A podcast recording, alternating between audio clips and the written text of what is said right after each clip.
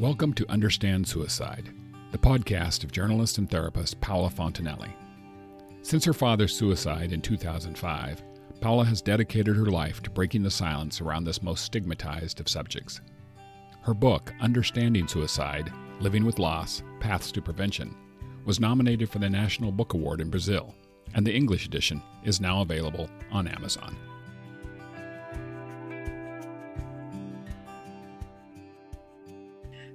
Welcome to my podcast, my YouTube channel. I'm glad you're here. Today I have a guest called Kelly Wolf. She's an author, and we were actually talking about this. I mean, how much fun it is to say I'm an author and how proud we feel of our books. Yeah, she's talking from Colorado, the mountains of Colorado. I'm mm-hmm. very glad she's here the focus of our conversation will be to talk about couples who go through the loss of a child mm-hmm. by suicide, which is, I mean, losing a child is hard enough, is painful enough, but suicide adds, and this is something that we cover on the podcast all the time, just adds this extra layers of shame and guilt and the stigma associated with it and this and her journey was really, really hard because we talked a little bit before we recorded. I usually do that with my guests just to make sure that uh, it will be beneficial to my audience because that's why we do this. But Kelly, I'm so grateful you're here. She is an author. She just published her book and she actually talks about Chris. That's the child that they lost to suicide. And, she, and he is part of the story, right? Mm-hmm. He yeah, is. We, hi, Paula. We, hi, hi, Kelly. Good to see you again. and you as well.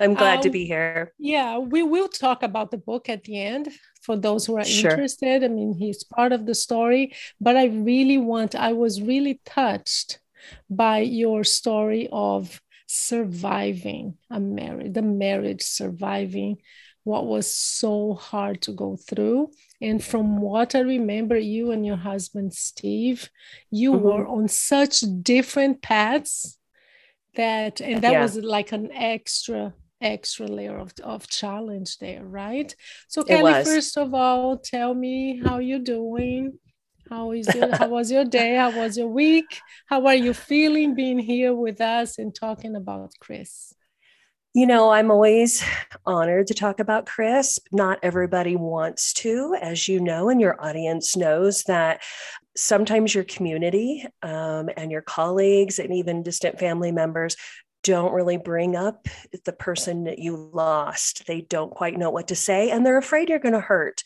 if mm-hmm. they talk about it. And so I'm in the middle of a book tour, and uh, so I'm excited about that sort of fresh, creative opportunity. But anytime I get to stop and talk about Chris, it's an honor and a blessing to me. So I thank you for that. And you're right, um, not all couples experience this kind of divided response to this loss.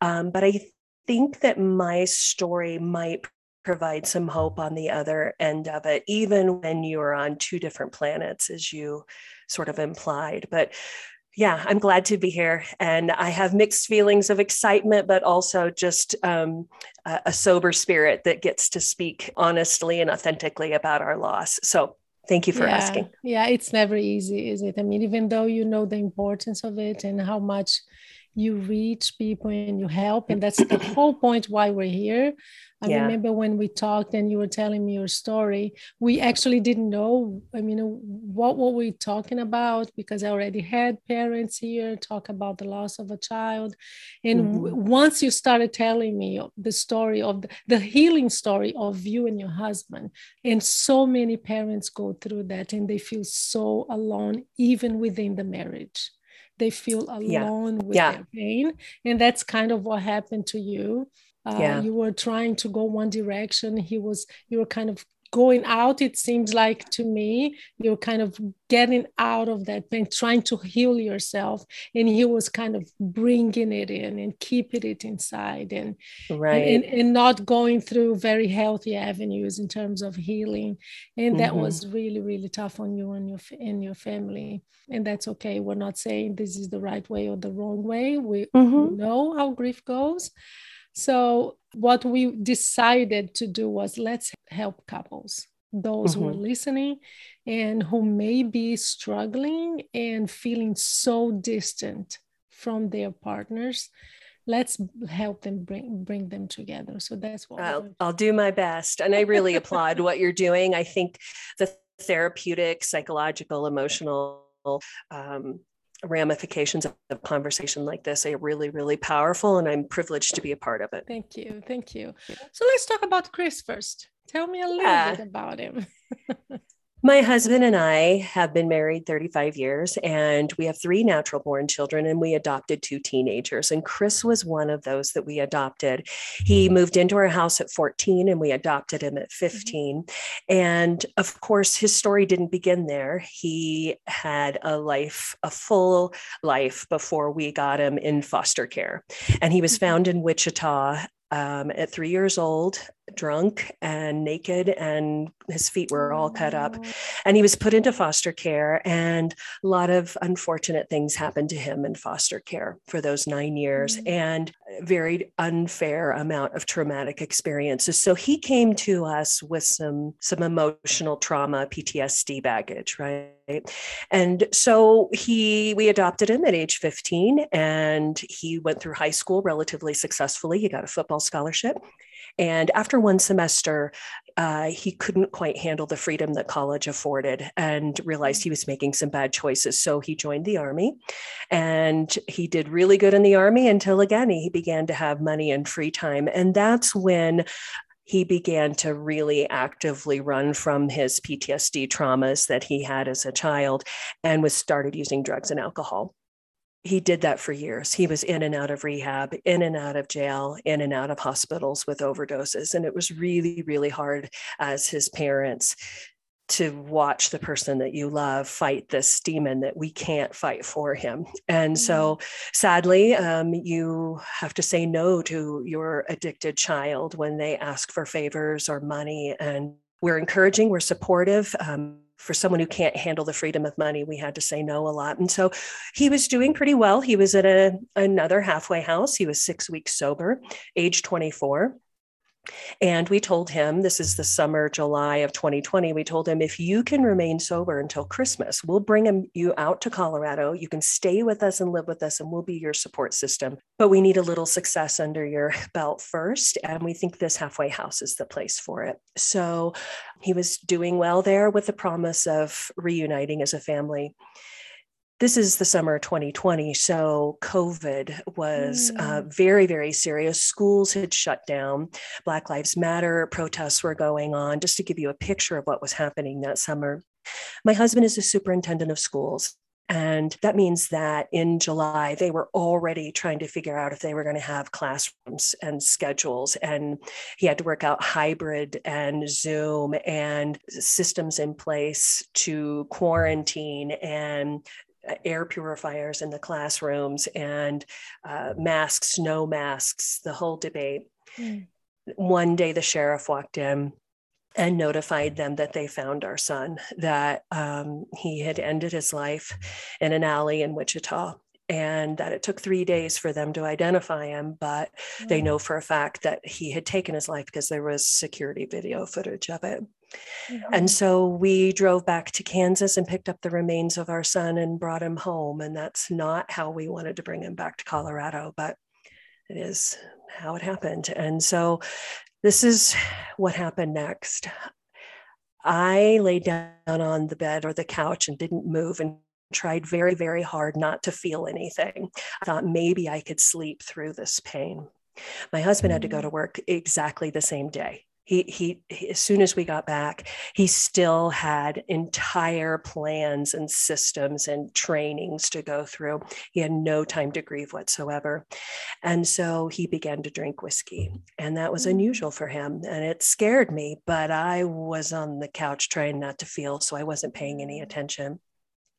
Six weeks later I get a phone call from a game show. Ellen DeGeneres had a game show called Game of Games. And I had two years prior auditioned for this game show. And completely forgot about it. COVID had happened and I had retired and moved out of state. And I had uh, sent an audition tape. My students at my old school, I was uh, director of a program at a high school. They helped me create this audition tape. And, and I got this call and they said, we would really like to consider you for this game show. Would you mind talking to our producers in the casting department? Well, I'm on the couch. I can't even shower. I don't even I don't even know how I'm going to be on TV and be a cheerleader and have joy and express myself authentically. And so, long story short, I took advantage of it. And so, six weeks after uh, Chris passed away, I am flying to Los Angeles.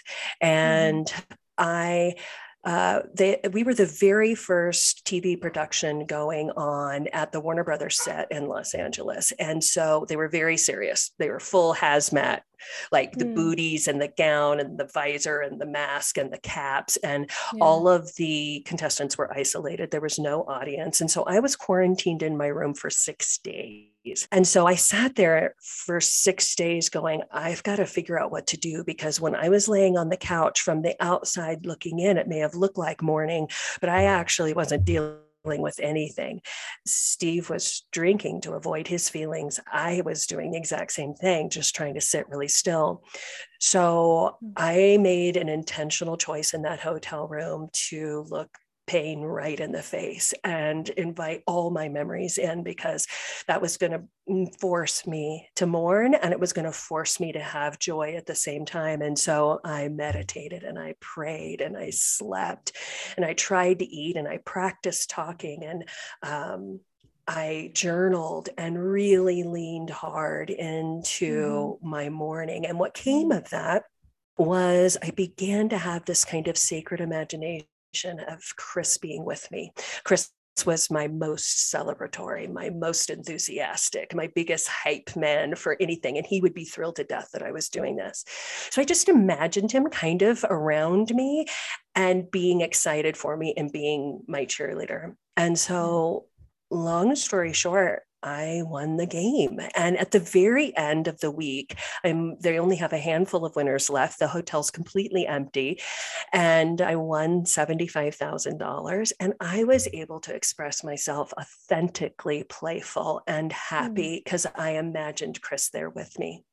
So that helped so, you kind of bring yourself. Can I just go back a little bit? Yes, of course. Okay, so I, I'm just I'm just listening to you and just looking for the the signs, like the early signs of the divide, right, between you and your husband. So yeah, it's in coming. the beginning. In the beginning, you were kind of together. Both of you were trying to not feel right. Self medication. Mm-hmm. With for him, it was alcohol. For you, it was just staying still, right? You, you right. just stood there and it was kind of numbing for you. So, no, this is not yes. happening, kind of a denial phase. And then comes this show, right? Which is very hard. Uh, yeah. Because, I mean, who plays after their kid dies? I know. Right? It really forced me to mm-hmm. face this because I knew that if I tried to fake it, it, it, it, would be obvious to everyone who knew me and probably the strangers too. And so it forced me to, to face look.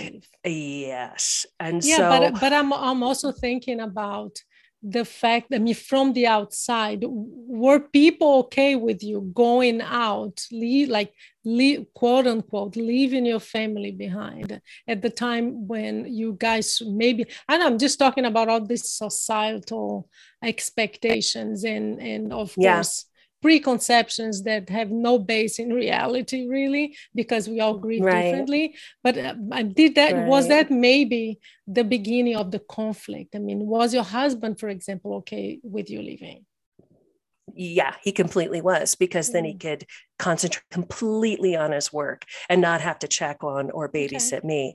And after, you know, after Chris's death, we were pretty isolated. Um, mm-hmm. We didn't mm. have a funeral right away because we, I have children on other parts of the United States. And so we were going to have a memorial service at Christmas time. And so his urn was on our table and school was about to start. This is now August. And um, no, he was fine. I was gone and nobody knew I was really leaving except for my uh, uh children and my parents. Mm-hmm. It didn't air until the next year. And okay. so people really didn't catch didn't that know. this was happening okay at the same time. Mm-hmm. So after the win, the sort of limo driver is taking me back to the hotel room, and I am trying to get a hold of Steve quickly, right? Because I have this news. Not only was I able to play authentically, but I also won. Where are you? I want to tell you what happened. Mm-hmm. And he wasn't answering me, and I was getting really frustrated. And I kept saying, Look, I want to tell our kids and everybody, but I want to tell you first. So please respond. And I got a very short email or text message that says, I'll be with you in just a second. I'm, I'm almost ready, right? And it wasn't until the next day that I realized he was in trouble at the exact same moment that I was on stage playing and winning, um, he was in an accident and he had a DUI and he was arrested. And all of that was going on at the exact same moment, which is why he couldn't reach me. And so you can't be a superintendent of schools and this be a secret.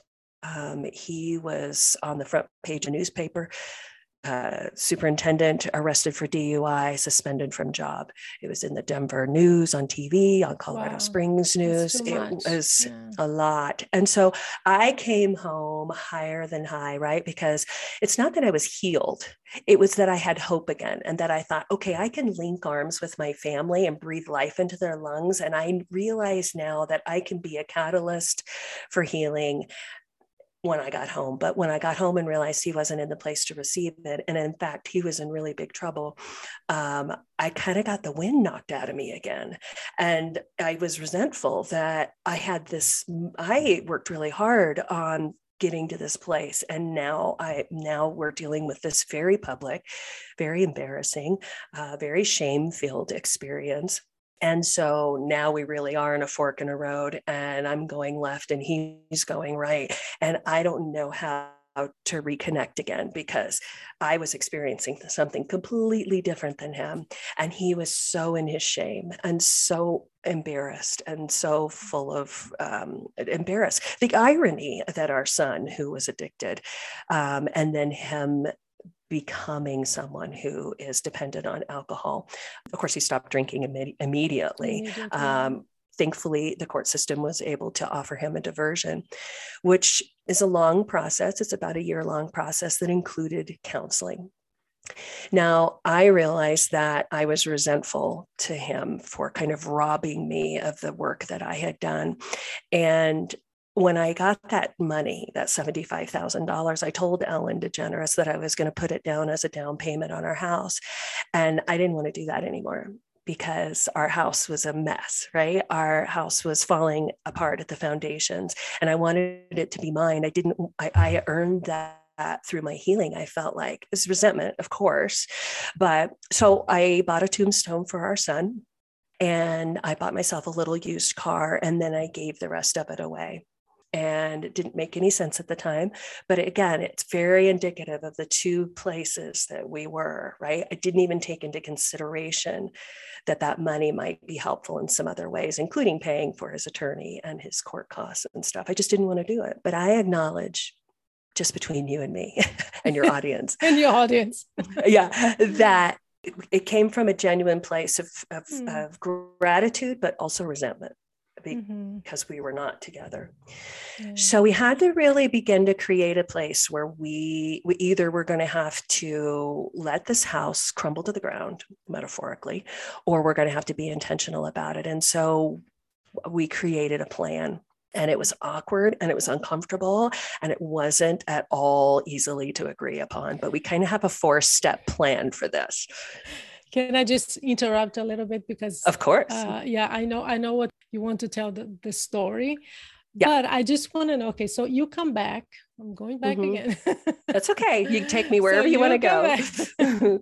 you come back and as you said, your house was it was it was interesting to me the choice of words that you had. Your house was crumbling. So you didn't want to invest the money that came from such a joyful experience into mm-hmm, something mm-hmm. that was mm-hmm. being destroyed right yeah but at the same time said. yeah and i was but at the same time when you said that the way it landed on me was but it was crumbling for a while maybe you just couldn't see it maybe maybe i mean i it's hard to remember my life before chris's loss in some ways right it feels mm-hmm. like a million years ago even though it was only two years ago and so I was uh, very comfortable in my uh, quote unquote retirement, right? I was writing a book, I was learning how to play guitar, my parents lived with us.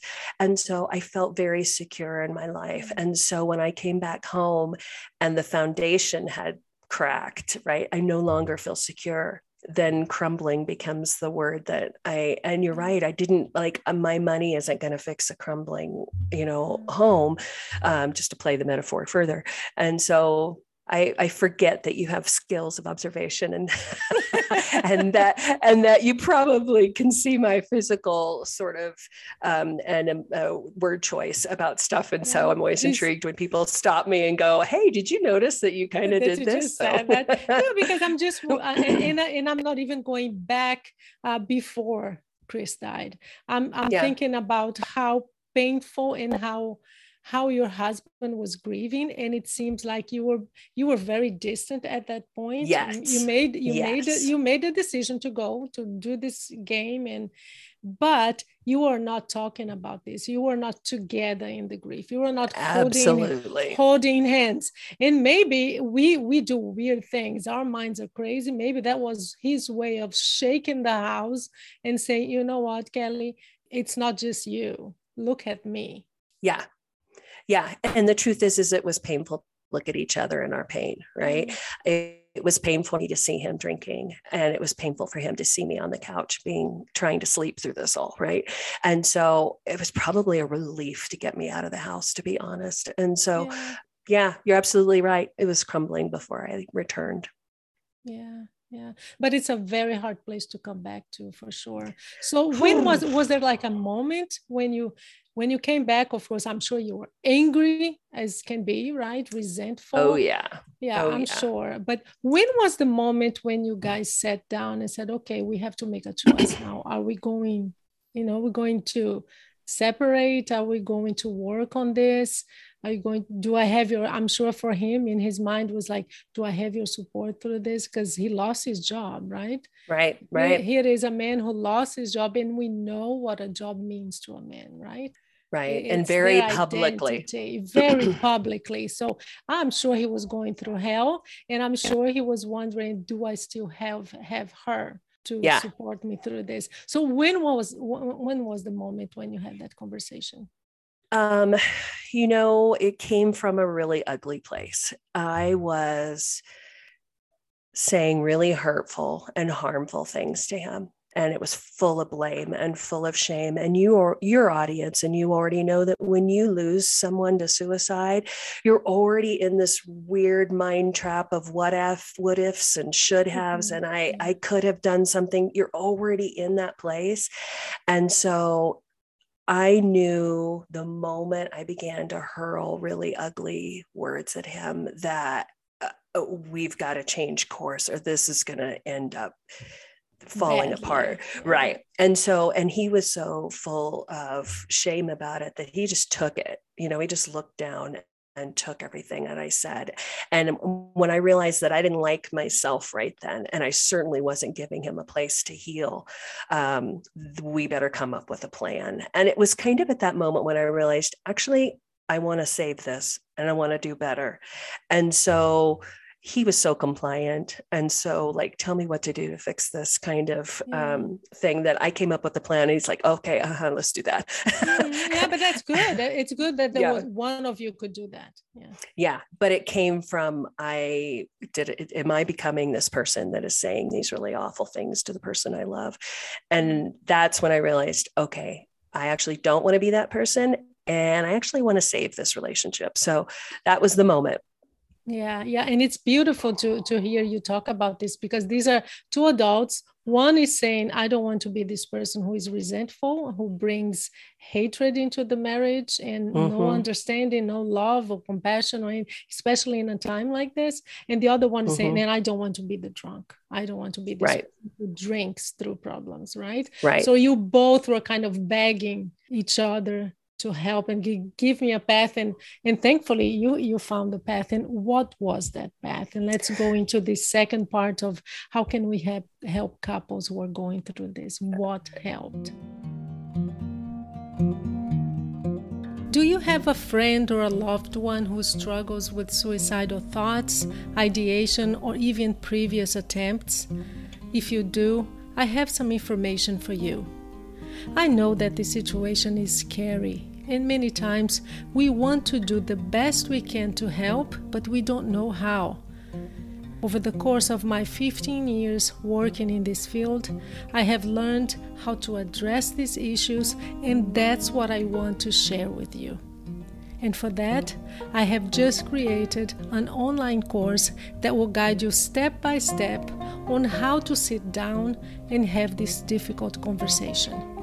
The course is called How to Help Suicidal People, and I purposely took a very straightforward approach so that when you finish, you will feel prepared to take action in a safe, non judgmental, and compassionate way.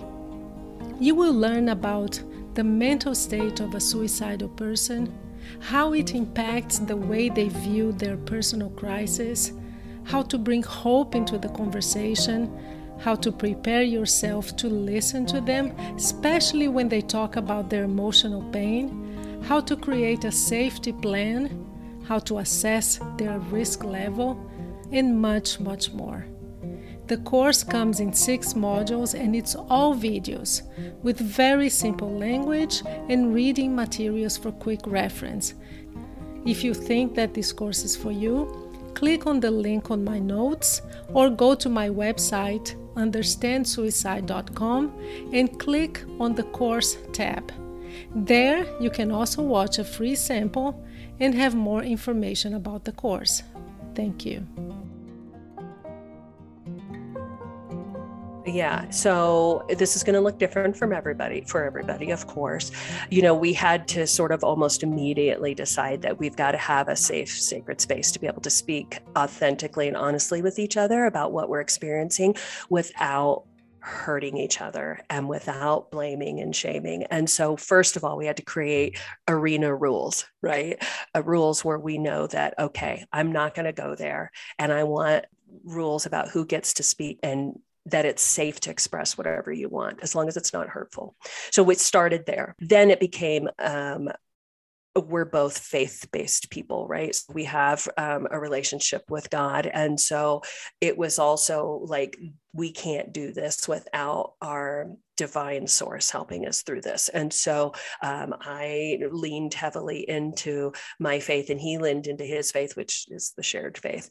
Um, but we kind of intentionally decided that on our own, we've got to come from a place that's bigger than us and bigger than what's going on in our hearts and minds, and be able to look at the big picture and find some hope again. So it started with creating a safe space. It's then it became uh, leaning into our faith individually, not together and then we had then therapy became a big piece of this. We went to therapy separately. And while he was mandated to go to therapy for part of his diversion mm-hmm. we started before then. So he began um, counseling therapy sessions on his own. Mm-hmm. and i began on my own. And that was another way to express ourselves in a safe space and really sort of process everything we're going through and then come together and try and have a discussion from a place mm. of awareness right and uh, we did that for months and months and months and we began to soften our hearts began to soften again towards each mm. other and lastly then we needed to you know steve needed a job and we really wanted to stay in the community um, because we have family here and so we created a nonprofit in which we provide healing and love and support to teachers. And it's called Wild Heart Teacher. And we hold retreats for teachers in the summer to rejuvenate and energize them. And so we found a goal for ourselves that was outside of Chris, outside of Ellen, outside of anything associated mm-hmm. with the loss of Chris, that we could kind of again link arms and focus on something we both felt passionate yeah. about. Yeah. So that was that was sort of our path and it's not mm-hmm. to say that it's perfect or that we don't still have challenges but we're actually richer on the other side of this mess than we mm-hmm. were before we lost Chris. Yeah, yeah, and when you choose to be um, self aware and uh, emotionally intentional and giving grace and space for the other person, uh, of course, your relationship heals and becomes stronger. Yeah. And so it, it had to get really bad before it got good, but it was intentional. I think that I could have very, very easily ended up on the couch again and he could have found some other coping mechanism. So um, I'm proud of us actually. Again, it feels like a decade has gone by, but it's only been no, it's very two years. current, right? Very, very new. So let me go back again. Mm-hmm. I'm very curious about the as a therapist. I'm very curious yeah. about the double therapy. And yeah. okay, I'm just going to, from what I understand. So the first thing to do was to set kind of set boundaries and find a safe places. This is where we're going to talk about this. These are some mm-hmm. ground rules. Can we talk about the ground rules first? Sure. sure. Continue from there. What were the yeah. ground rules? they were simple because they were prior to therapy beginning, but it, basically because the catalyst for this intentional choice was me speaking really ugly, hateful uh, mm-hmm. things to him. I had to almost, these rules were almost more for me than for him. It was it was me saying, "Okay, I don't like what I just did there. I don't like what I said to you, and I certainly don't like the way I feel about it, and I don't think you liked receiving that." So I, the rule now from now on is is that if someone has an emotion to express, they have to do it in a way that isn't harmful or painful, at least intentionally harassing the other person. Sure. And the other person gets to respond freely and without interruption. So that that was the, the first two rules. And that was mostly mm-hmm. for yeah. me to keep me from turning into the Tasmanian devil, you yeah. know. So yeah. Tasmanian devil. It's it's it's cool that you, you say this because this is actually actually one of the uh, one of the techniques that I I don't do couples therapy, but I I get of course patients who come to me and they have some problems in the relationship. And that's one of the things that i i usually kind of teach them quote unquote but is to have this uh, you know safe place but have actually time put aside okay every tuesday during this conflict that we're going through we're going to talk and here mm-hmm. are the mm-hmm. rules first i talk mm-hmm. in a mm-hmm. respectful way as you said mm-hmm. there has to be mm-hmm. respect but i'm going to talk for like five minutes and you just listen no interruptions and then right. the other one has the right to do the same and you right. only listen because many times it's just we interrupt so much which means we're not listening so mm-hmm. if we mm-hmm. that's one of the ground rules, right? Okay, I'm right. going to talk for five minutes. Five minutes is a lot. Try talking for five minutes. It is a lot. A lot.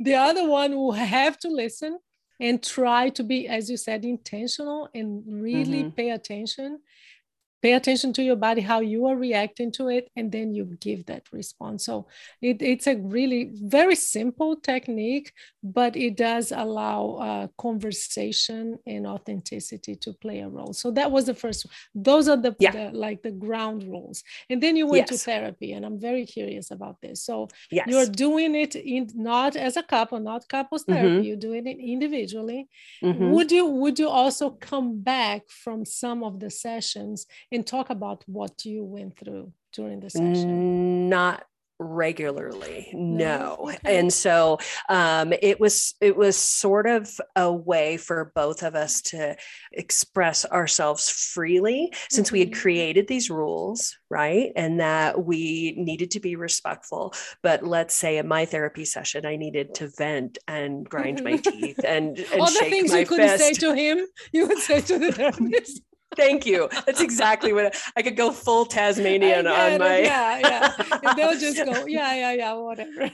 yeah, but also I, you know, I love. I'm I'm a big advocate of therapy anyway, and so I've had a thousand years of it in mm-hmm. my lifetime, and so I believe that it's a wonderful way to process and grow, yes. process and grow. And that it isn't just a sounding board for emotions, but it actually is a way to take an emotion, yeah. process it, and flip it into a place of growth. Mm-hmm. And so I think that uh, both of us had two different reasons and trauma for expressing ourselves independently. Mm-hmm. And so for mm-hmm. that it worked. And there were times when I'm like, How'd your session go? Do you want to talk about it? And he's like, Not really. And I'm like, I don't either. So not.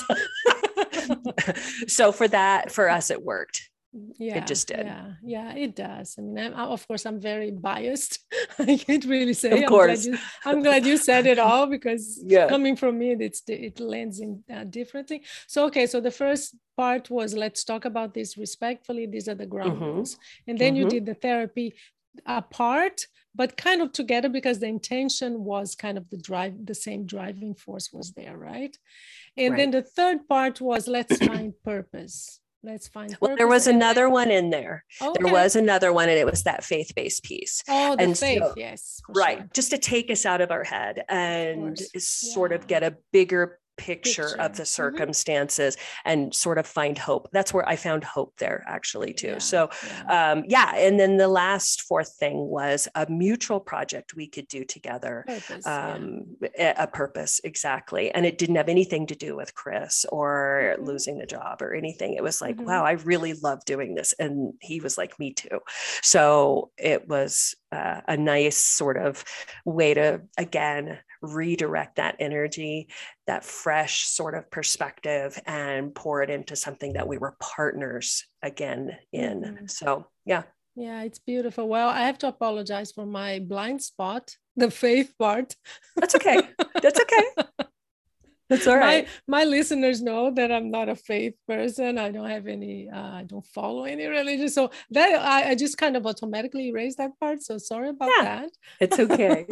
it's okay. But um, again, I'm just thinking about your path here and how you guys, it's beautiful really to, to look at Thank it you. from the outside because you, you first had to kind of clean the ground a little bit. Let's clean the ground. Mm-hmm. Let's, let's, let's mm-hmm. undo what we are doing. Let's mm-hmm. break that pattern and and, and start something new but then you had to mm-hmm. deconstruct yourselves yeah and go through that internal process so that you could build something out of it with the help mm-hmm. of your mm-hmm. faith right mm-hmm. as yeah. a foundational um, yeah force that's beautiful. yeah thank now you for seeing it. it as yeah thank you for saying it's beautiful because I'm actually really proud of us and mm-hmm. i think our story is unique but not unique uh, I believe because survivors of suicide, well, actually, the, the person who took their own life felt really isolated generally oh, yeah, at the yeah. moment that they did that. And then the family becomes very isolated because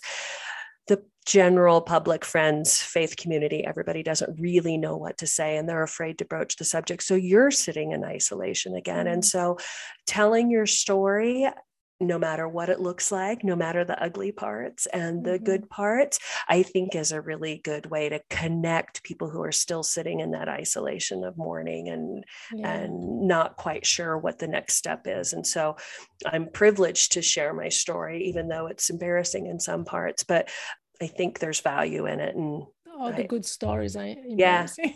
Yeah so thank you for saying it was beautiful it is looking from the of course i mean i'm looking from out and, and i'm sure it didn't look beautiful or or feel beautiful to you and no. still doesn't because again it's still very current and i'm glad yeah. you bring you bring in chris too in terms of kind of highlighting what he was going through. I mean, I had mm-hmm. an interview, it was like two interviews ago with Linda Morrison. For those who are listening, you can mm-hmm. go back and listen to that because in the beginning you were talking about the addiction part, and that was our yeah. focus then, and mm-hmm. how isolated the family feels but also and mainly that's one of the things that i did because she also wrote a book and it was mm-hmm. mainly about this uh, experience of losing uh, her son and in many parts of the books there are things that he used to write when he was in so much pain and he yeah. talks about how isolated and how alone he felt with that pain right yeah so i'm glad you bring that up because it's very important for you who wants yeah. if you want for your listening and you want to understand more from their point of view because there there is this myth and this misconception of people who die by suicide that they're such cowards or that they're so selfish and it's nothing. That that that is not it. So if you right. have that image in your head and that idea please erase it and and just replace it with more compassion. Yeah so, i agree. yeah it's it's they go through hell. They're going mm-hmm. through a lot of pain and it's just easy for us to judge. So yeah thank you for for saying that i mean there is yeah. isolation and and again unfortunately so the family goes through that after the loss too and as a person who has been in faith communities my whole life there is a a false set of of rules out there that says that anyone who takes their life doesn't get to go to heaven. And that is a heartbreaking thing to say. I don't know who made up that rule. It's not in the it's Bible. not written I anywhere. Know. I know because uh, I have an interview about that. It's not anywhere. Of course it isn't. And so it is a cruel thing. And I had an 83 year old woman say to my face when I told her that I lost Chris, she said, Well, that's too bad. He's not going to be in heaven. Mm-hmm. And I mm. forgave her immediately because I knew it came from a place of ignorance. But I told her, I don't believe that. I, I know for a fact where he is. And because I'm a person of faith and I have a, an idea of what's going to happen after I pass, or at least a knowing in my mm-hmm. gut that I'm mm-hmm. going to see him again, I reject that statement and I don't I'm glad you stood up for yourself. Yeah. I did. And it felt good. And she knew better than to argue with me.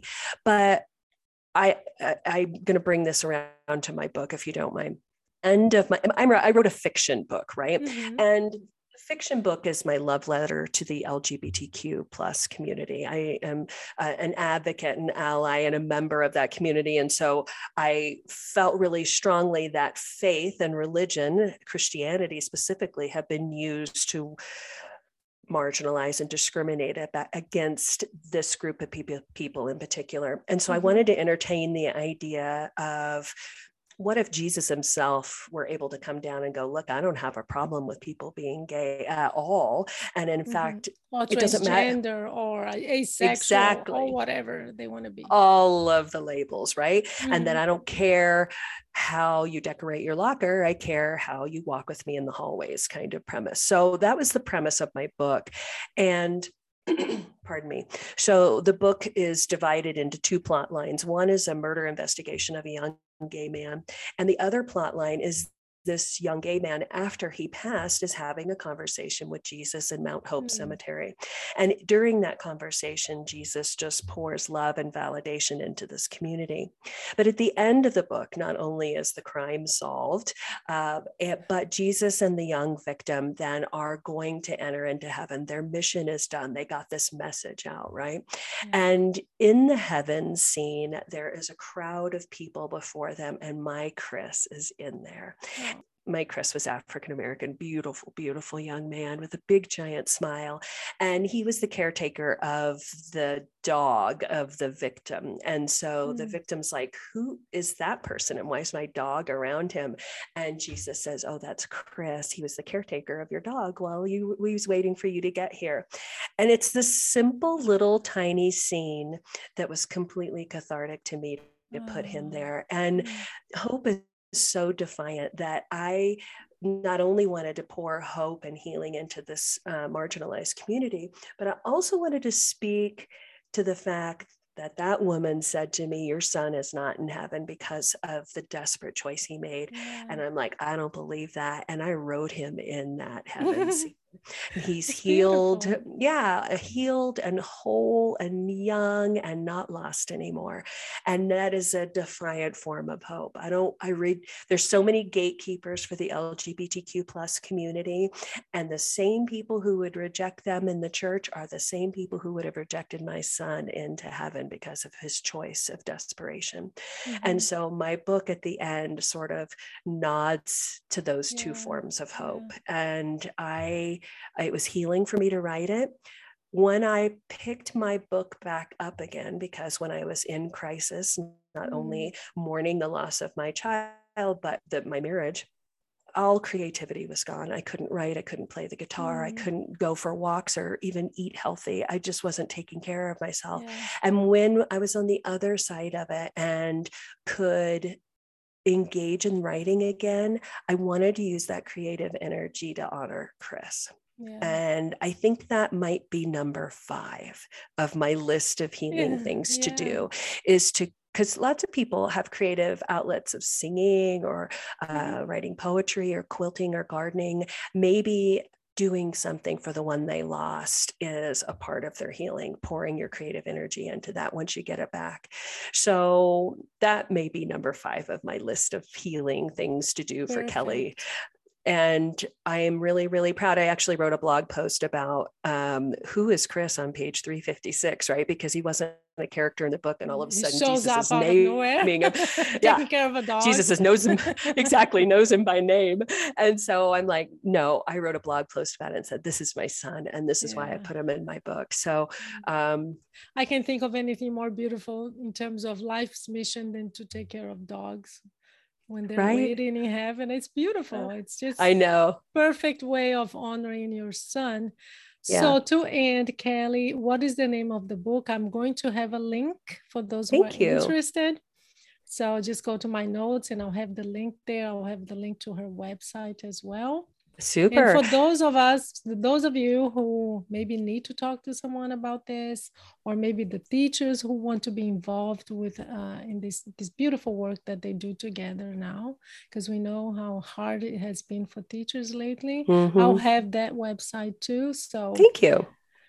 So let me tell you where to find it. So I do have a website called kellywolf.com, which is uh, obviously my name. And that is where my blog posts are. The book will be linked to Amazon um, newsletter. Um, I also have pictures of the characters and a song list. And so kind of all things about my book. My book is called Mount Hope. It is going to be launched on Tuesday, June 21st. And you can find it you can go through my website, but you can go straight to Amazon and you can find the hardcover, the soft cover, and the Kindle version available. Mm-hmm. And I'd be very honored to talk to anybody in your audience who just wants to sort of link arms in your healing. And I know you feel isolated sometimes, and so I'll I'll link arms yeah. with you and and stand beside you. So communicate with me any way you want, and I'm on all social media too. Yeah, so it's going to be launched actually in a few days. So by the time this interview yeah. is published, it will be there. So I'll have the link to Amazon and all of that. Okay. Super. Super. Kelly, thank you so much for your thank words of wisdom and sharing your story with us. I'm sure thank you for allowing me so to. So many people. Thank you. Thank you. Good day to you. You too.